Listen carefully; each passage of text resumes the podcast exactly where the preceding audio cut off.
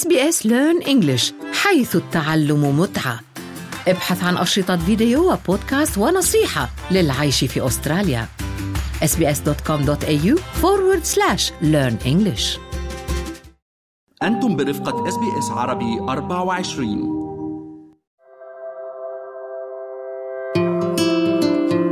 يعد النسيج أو الحياكة اليدوية أحد الفنون الأكثر تعقيدا وصعوبة في ثقافة الأمم الأولى في أستراليا. يقوم النساجون بصنع أشياء جميلة ولكن للصناعة أيضا أهمية ثقافية عميقة. حلقة جديدة من أستراليا بالعربي يقدمها لكم ريان برهوم. في هذه الحلقة من برنامج أستراليا بالعربي سنكتشف كيف أن النسيج يعتبر وسيلة لمشاركة المعرفة والتواصل مع المجتمع. سنكتشف كيف أن النسيج يعتبر وسيلة لمشاركة المعرفة والتواصل مع المجتمع وللتأمل الذهني وغير ذلك الكثير. تختلف المنسوجات باختلاف صانعيها من الأمم الأولى. يمثل كل عمل قطعة ذات أهمية تشكل رابطا واضحا بين الحائك وبلده وأسلافه. تبدأ عملية النسيج بجمع وتجهيز الموارد المحلية مثل القصب واللحاء والنباتات. يتم نسجها لتشكل نمطا لإنشاء أشياء معقدة مثل السلاسل والأوعية والحبال والشباك. الفنانة والمعلمة شيري جونسون هي امرأة من غوميري من شمال نيو ساوث ويلز وهي تمارس الحياكة منذ أن كانت في السادسة عشر من عمرها Weaving is just one word in English. In first mother tongue language, there's lots of different words for it because you're actually talking rather about the process and the product. But the actual really significant bit about what we call weaving in the Western is the cultural knowledge that's held in the objects, knowing what plants to pick, what time of year, and also what's available for harvest to eat in a really sustainable way.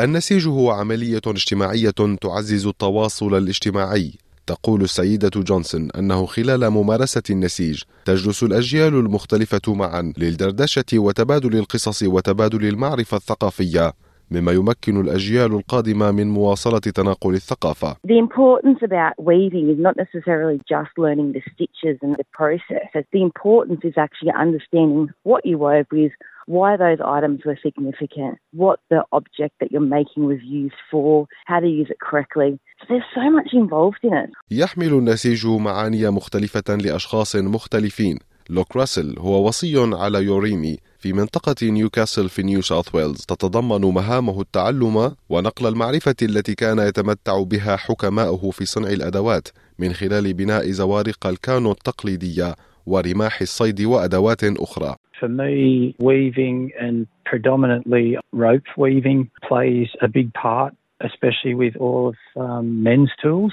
Our weaving plays a part in securing, say, the ends of the canoe. It also plays a part in securing the different materials that we use to form together, like our fishing spears. If we're binding rock to use as, say, a spear tip, a knife edge, that's all secured by weaving rope. هذا يعني أنه خلافا لبعض الصور النمطية يشارك الرجال أيضا في النسيج ووفقا للسيد راسل يتعلم الأولاد تقليديا مهارات النسيج جنبا إلى جنب مع الفتيات بدءا من الطفولة المبكرة ويستمرون حتى سنوات المراهقة. We had distinct roles, but that's not to say that everything was exclusively men's or exclusively women's. So, for a young man, especially who was getting taught to progress from what we'd say a boy to a man, is when he would have to utilize all those skills and all the skills that he would have learnt up until that point were taught by women. الفنان نيفاي دينيم هو مالك تقليدي لجيرا ماي من منطقة كارديول في شمال كوينزلاند لديه العديد من الأعمال الفنية ينسج أيضا في المنزل من أجل المتعة البسيطة المتمثلة في الجلوس بهدوء والتركيز على قطعه I've learned from my uncle.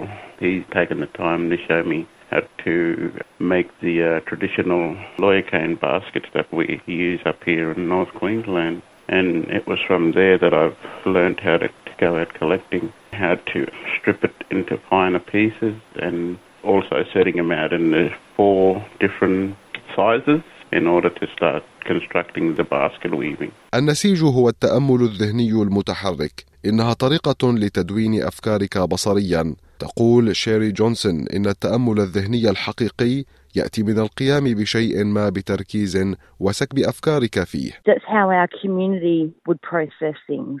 We would process them together as a collaborative in love and in a really respectful way as a family.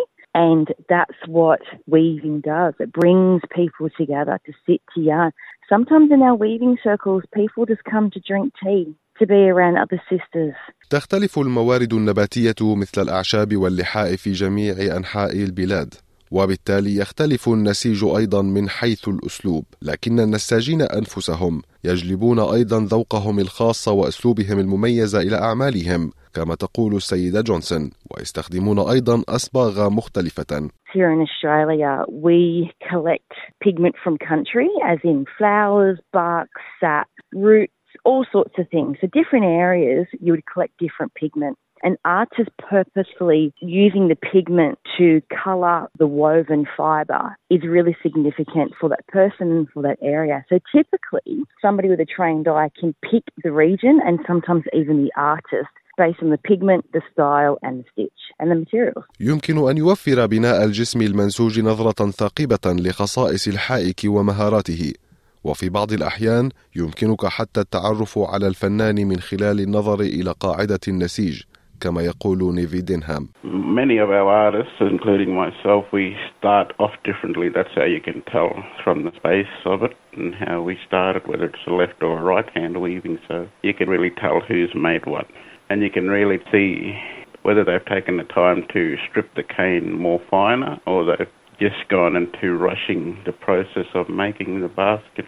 كاسي ليثم هي فنانة متعددة التخصصات وتمارس النسيج باحتراف من شعب تونغا رونغ في أمة كولين في فيكتوريا إنها تسهل ورش العمل التي تقودها الأمم الأولى حيث يتم تشجيع الأشخاص من غير السكان الأصليين على المشاركة والاستمتاع بهذا التقليد.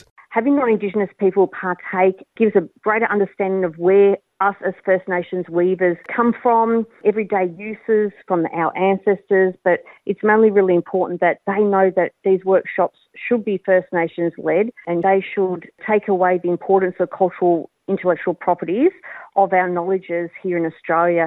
احترام البروتوكول أمر بالغ الأهمية بينما يمكننا مشاركة معرفتنا بحرية فمن المهم عدم استغلالها لتحقيق مكاسب شخصية. بالإضافة إلى ذلك يجب علينا أن نعترف دائما بتعاليم معلمينا من الأمم الأولى. غالبا ما يتم الترويج لورش العمل من خلال المجالس المحلية. يمكنك البحث عن مجتمعات النسيج التي تقودها الأمم الأولى. ومهرجانات النسيج المفتوحة للجميع كما تقول كيسي ليثم The importance of advertising that it is First Nations led is the main thing. And then having non Indigenous or basketry people coming in and, and working together, united, and learn from each other. And then with the workshops, I post on my Instagrams, and sometimes it's just word of mouth as well. اكتسبت منسوجات السكان الأصليين معرفة واسعة هناك اليوم معارض كبرى وصغيرة في جميع أنحاء أستراليا تؤكد السيدة ليثم على أهمية أن تعرض صالات العرض في أستراليا تنوع ثقافات وبيئات الأمم الأولى. The mainstream with weaving is actually a visual insight into the past, which is now the present, and all of us weavers are continuing for our future generations. So when people go into galleries, people do need to realise too that our weaving is Australia wide and everyone has a cultural significant story with the weaving or fibres of plants. It's not all the same.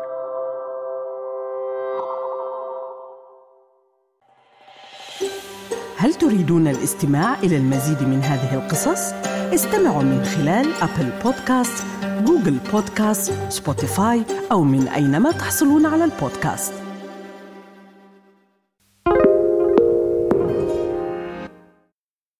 استمعوا الآن إلى الموسم الثاني من بودكاست أستراليا بالعربي. أحدث إصدارات أس بي أس عربي 24 يأخذكم في رحلة استقرار بعض المهاجرين العرب ويشارككم بأبرز الصدمات الثقافية التي تواجههم عند وصولهم إلى أستراليا.